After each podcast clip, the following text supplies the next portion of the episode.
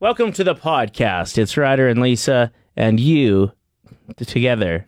Uh, I'm just slowly peeling off of my peeling off my nail polish. Oh, I thought you were going to say skin. And I was like, gross. No, I got shellac nails, and I don't want to pay to get my nails done again. Yeah. So I'm just picking off this nail polish, and thr I'm throwing it in the garbage. Like Yeah, I'm not yeah. like throwing it on the ground. I'm not an animal, but uh, I'll get there eventually. I have one, two, three, four nails left. How do they look? Yeah, really nice. The Yeah. Mm-hmm. pink ones are really nice. Uh, I just thought of a name for a nail place that anybody listening, if they start one up, can use. Okay. Boom Shalaka Laka. Okay, that's so funny. That's really good, right? Yeah, that's really good. Uh, did you hear Adele just locked down a residency? Yeah. So when you have a residency in Vegas, is there a certain timeline where it, it ends? They Yeah. pay you a certain amount of money. I would say like you lock in for eight months or something, or you know, two years. Right. But yeah, that uh, th- as an artist, how much more convenient is that than traveling the world? Which I mean, if you've if it's the first time you can go on a world tour, that's pretty amazing. You get to go and see the world. So Adele has But- to live in Vegas? But she'll just live in Vegas, yeah. And like when you have a kid, that just makes it a lot easier. You can even like, how old's your kid now? Three or four? You can put her in play school. Like, I just think that that's a smart move for young parents. Well, and when her or she could just on her days off take her private jet to go see him if he's at his dad's cuz her and her ex live like across the street from each other. Yeah, I wonder if he'll move to Vegas too. Yeah, like maybe. there's that much money involved in a deal like this that Here's my problem with these residencies in Vegas though. Like I would go on vacation to see some of the artists that have set up shop there. Okay. But when I go to Vegas, there's so many other things I want to spend money on too. Like Top Golf or a Vegas Knights game. or- Ryder, don't you go and know you're going to win big at the casino? Yeah, I mean, if I did win big, that would solve the problem. But I don't really think I'd be able to budget like two fifty American to go see Adele Right. when I'm spending two fifty just to get into a poolside bar to party all afternoon. Yeah, and uh, or spending like 2500 at the strippers like you did last time. No, you're just making things up. I've never done that, Okay. Lisa. What? You don't. We don't want that to be a message that uh, people think I'm just some rager, rager at the strippers. they have really good chicken tenders. You ordered a lot of orders of them. I've never spent more than like two hundred dollars at the strippers, and that's very rare. okay. Okay, no. Enjoy the podcast today. It's some of our favorite moments from the show. I'm leaving. Okay, this is your this is revenge for on air today saying that I pick my nose and eat it. I have never eaten a booger in my life. Never consumed a boog. This is the Ryder and Lisa replay. Brought to you by Southtown Hyundai. Check out the Southtown Hyundai Advantage at southtownhyundai.ca. We have uh, something we like to call unsung heroes, where we give shout outs to people, places, and things that don't always get the attention or notoriety they deserve. Yes. Let me be your hero. Shout out to the invention of bread. So, someone just added warm water to yeast and sugar and created this amazing dish, then somehow got that information to spread around the world before the internet? I am impressed. Also, how did people not give up after the first try? Like, I have several recipes on my phone with video tutorials, and when I screw up, I just stop trying. Yeah, I've wondered that before as well. Like that. Like bread has been around for so long. Crazy. Shout out to Tiger Woods, who has announced his days of being a full time golfer are over to leave more room for being a full time lover. Ryder.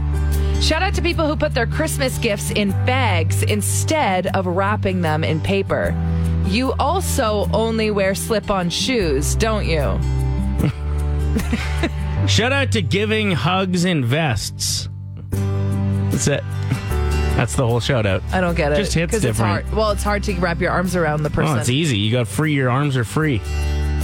Shout out to walking down the street at night, not knowing if someone salted their path or not. So you just walk really fast on your tippy toes, praying for your knees. don't slip, don't slip, don't slip. Shout out to the Oilers for having one of their best starts in franchise history, and to the Calgary Flames for not letting us have the spotlight even this once because they're jealous little dumbhead idiots. Hey. Sorry. Shout out to seeing Santa's little helper in the parking lot of the strip mall taking his smoke break. How festive. Tis the sizz. And finally, shout out to anyone who is alone on Christmas and has no one to spend it with. If that's you, please let me know, as I could use the chairs. Oof. I'm just kidding. Counting down the top seven face punch smells. So like something that like hits you really hard, and you're like, oh, that actually smells great. Oh, I love this smell. Yeah, I made banana bread yesterday and then it ta- it smells so much better after you open it from a container the next day when the top is kind of wet, what do you call it? the banana fart. I'm like, oh, I love this.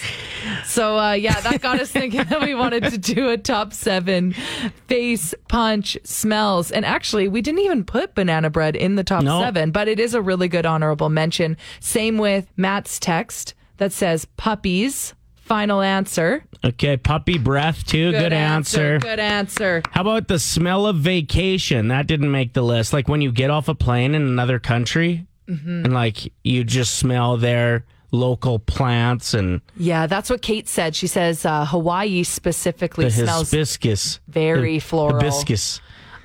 Okay, do we have gasoline in the top four? No, the gasoline did not make the list. Because Carly on Twitter said, "Love when they're filling up uh, yeah. the big machines at the gas station." Some other honorable mentions bacon almost made the list. Yep.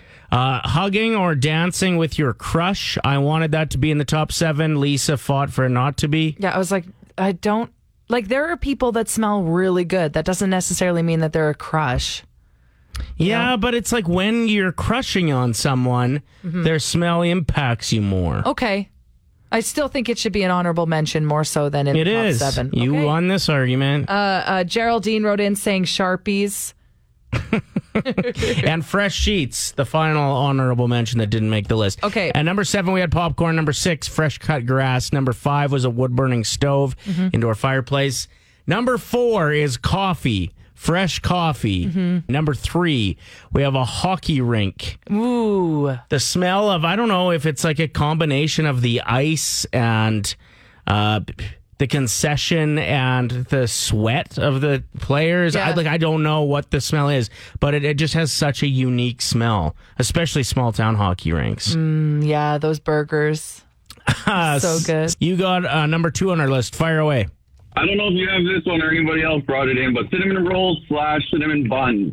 Especially when you walk by the place in the mall that's making them fresh. Oh, oh yeah, one hundred percent. So there it is. Cinnamon buns coming in at number 2 Mm-hmm. See, cinnamon. I was talking about cinnamon earlier on our show and how underrated it is. Yeah, there you It's go. So good. And number one for face punch smells, we have the hotel lobby chlorine smell. You just get so excited. Usually the automatic doors fire open and Oh, yeah. you walk in and just wazam.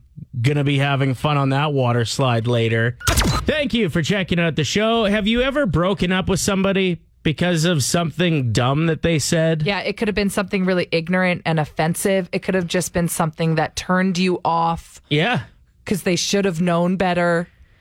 Because it can change pretty quick. Like, I was dating a girl, her and her friend were over. I was pouring drinks. Okay. And her friend said that she wanted to live in Vancouver because she's always wanted to live on the ocean. To which the girl that I was seeing said, There's no oceans on Canada. And you're just pouring the drink in the kitchen. Like yours is, you were gonna pour a double. You ended up pouring yourself a quadruple. And just doing a sh- huge shot in the kitchen by myself and being like, This isn't going to work. But legit, that was like a game changer. When she said that, I was like, I, I, How do you make it through school and not know that there are oceans around Canada? Like, Okay. you have a girlfriend that stopped seeing a guy immediately after he said something racist, if I'm Yeah. not mistaken. Yeah, and they had already been on three dates prior, and she really liked this guy. But as soon as he said that one thing, Yeah, of course. she was gone, Like, like, bye. gone, like ghosted, like never talked to again. So You got one for us? we're at the I'm, I'm at a crosswalk with this lady. This is a long time ago, and you know that audible sound it ma- makes when you can walk across the crosswalk, Yeah. right?